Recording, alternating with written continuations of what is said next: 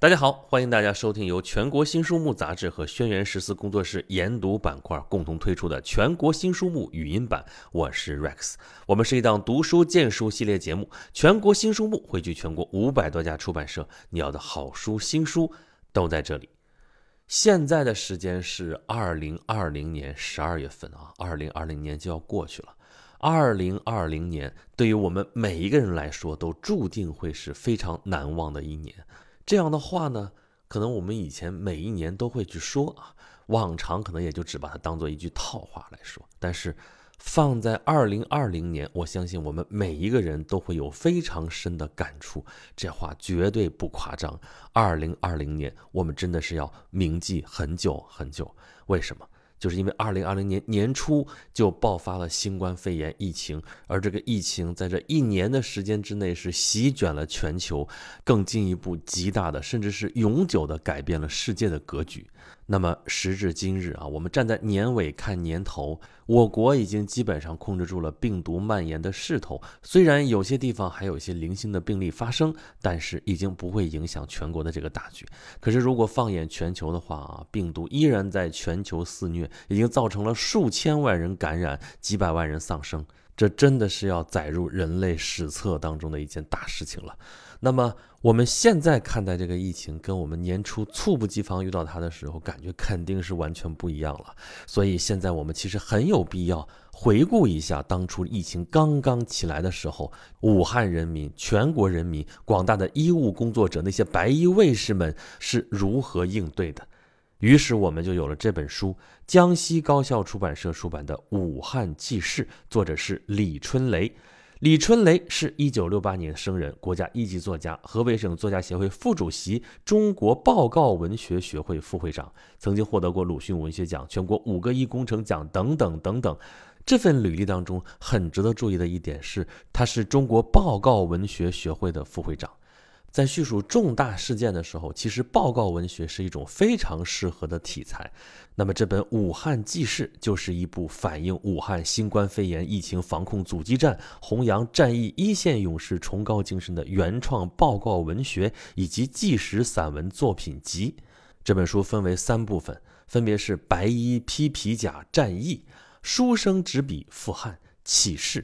这些来自武汉战役现场采写的作品，形象生动地反映了武汉抗疫中惊心动魄、牵动人心的感人场景，塑造了生死关头不屈不挠、奋力拼搏的英雄群像，讴歌了抗疫战士为了人民生命安全敢于付出、勇于牺牲的人道主义精神，凸显了新时代最可爱的人的时代风暴。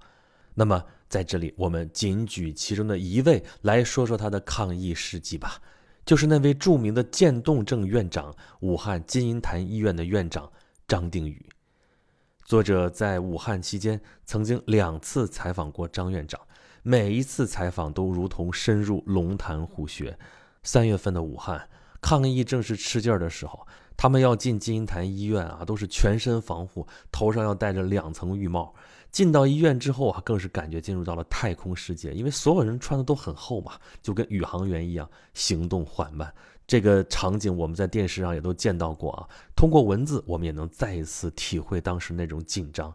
在这次轰轰烈烈的武汉抗疫当中，金银潭医院是枪声最密集的桥头堡。这地方累计收治了两千二百二十名新冠肺炎确诊病人，其中包括全市大多数危重症患者。而且这里就有这位举世关注的人物——身患渐冻症的铁人院长张定宇。说他是铁人啊，不仅仅是形容他意志刚强如铁，而且因为他的形象啊，因为他身患渐冻症。病情加重，双腿僵硬，犹如铁锯。也就是说，不管是从字面上来说，还是从精神上来说，张定宇都是一位铁人。铁人张定宇的故事要从今年的除夕夜开始说起。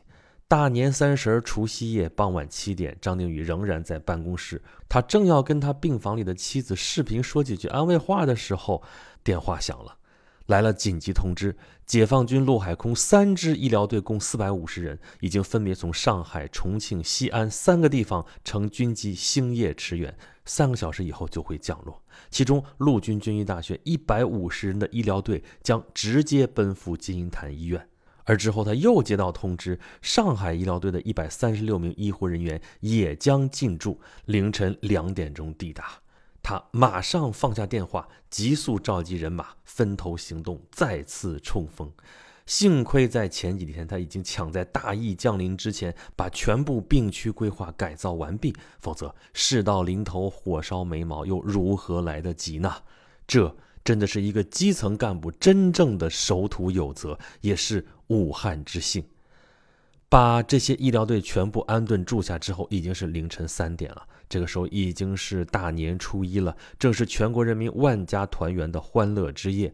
国人看完春节联欢晚会之后，大都已经进入了甜美的梦乡。可是他和他的战友却不能停下，他们要立即清洁消毒、摆放物品，为即将进驻的医疗队最快投入战斗做好全部的准备。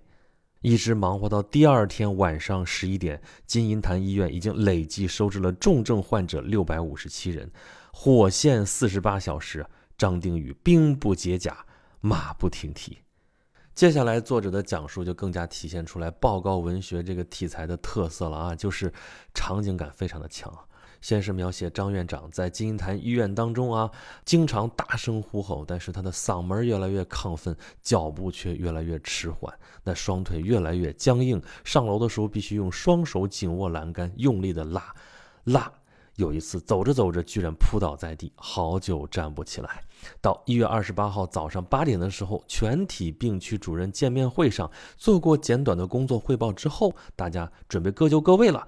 他破例的要求大家留下，似乎有话要说，可是抓耳挠腮，吞吞吐吐，足足一分钟，这话就是说不出来。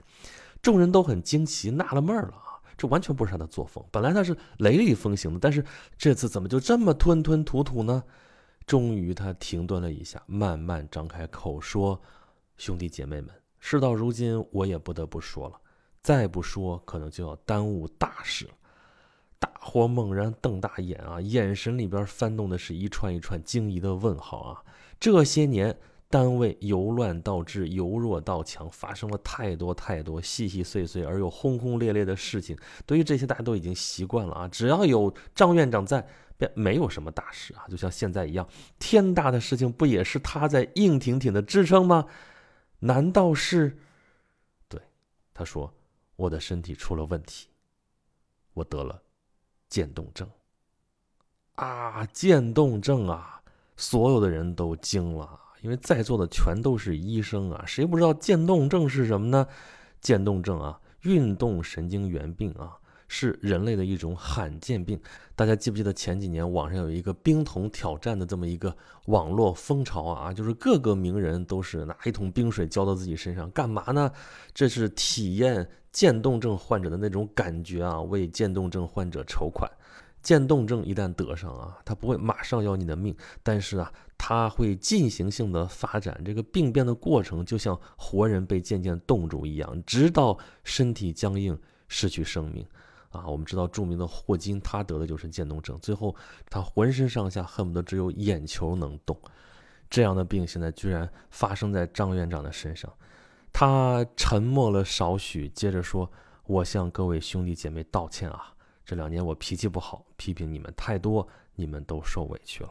现在我的时间不多了，在这最后的日子里，我必须跑得更快，才能跑得赢时间；我必须跑得更快，才能抢回更多的病人；我必须跑得更快，才能和大家一起跑出病毒魔掌。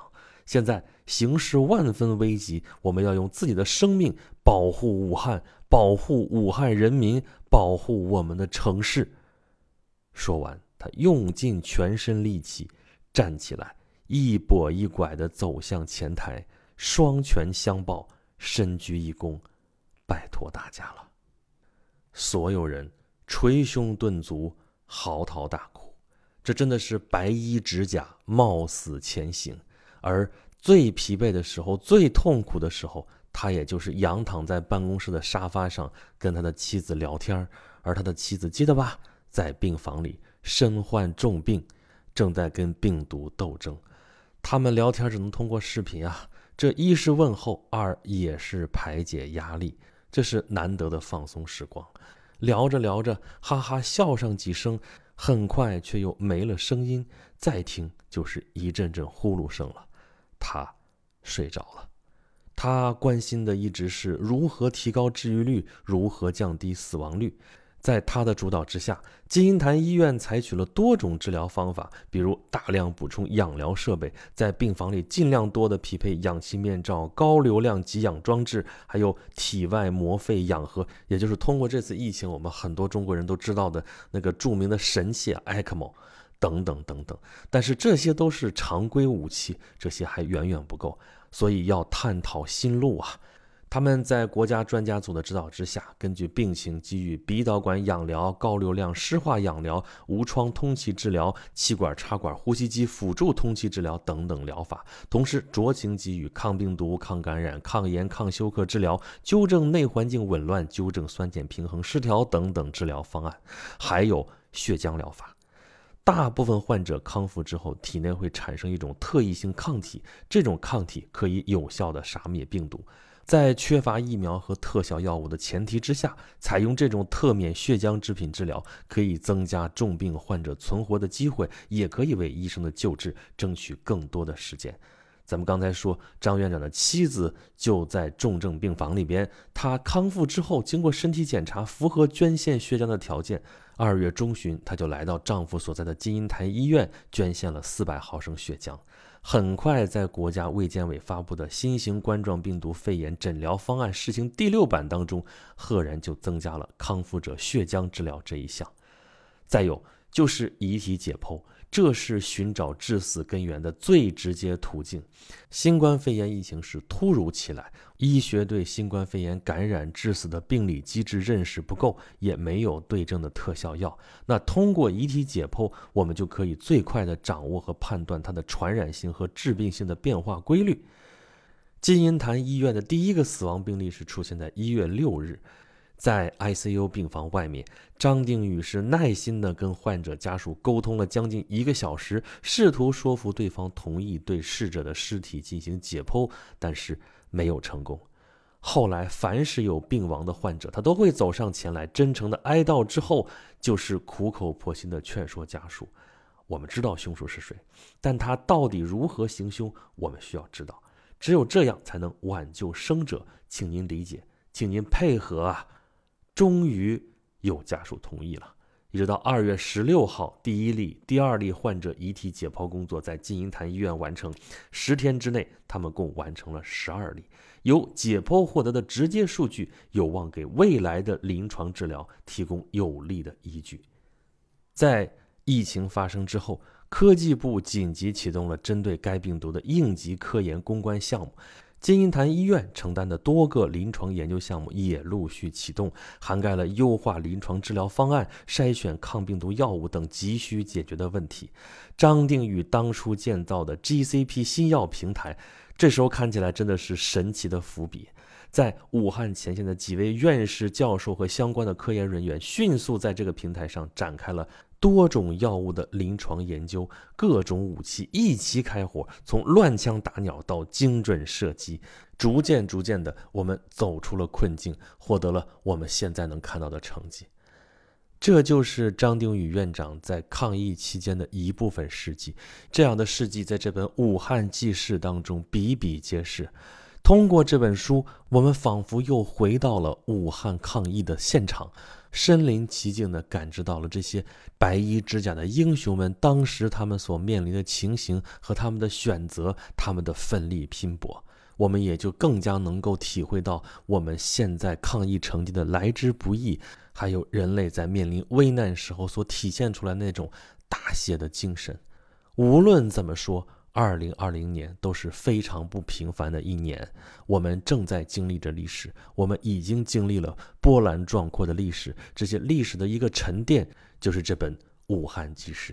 所以，如果大家想要回顾这段历史的话，可以读一读这本江西高校出版社出版的李春雷著的《武汉纪事》。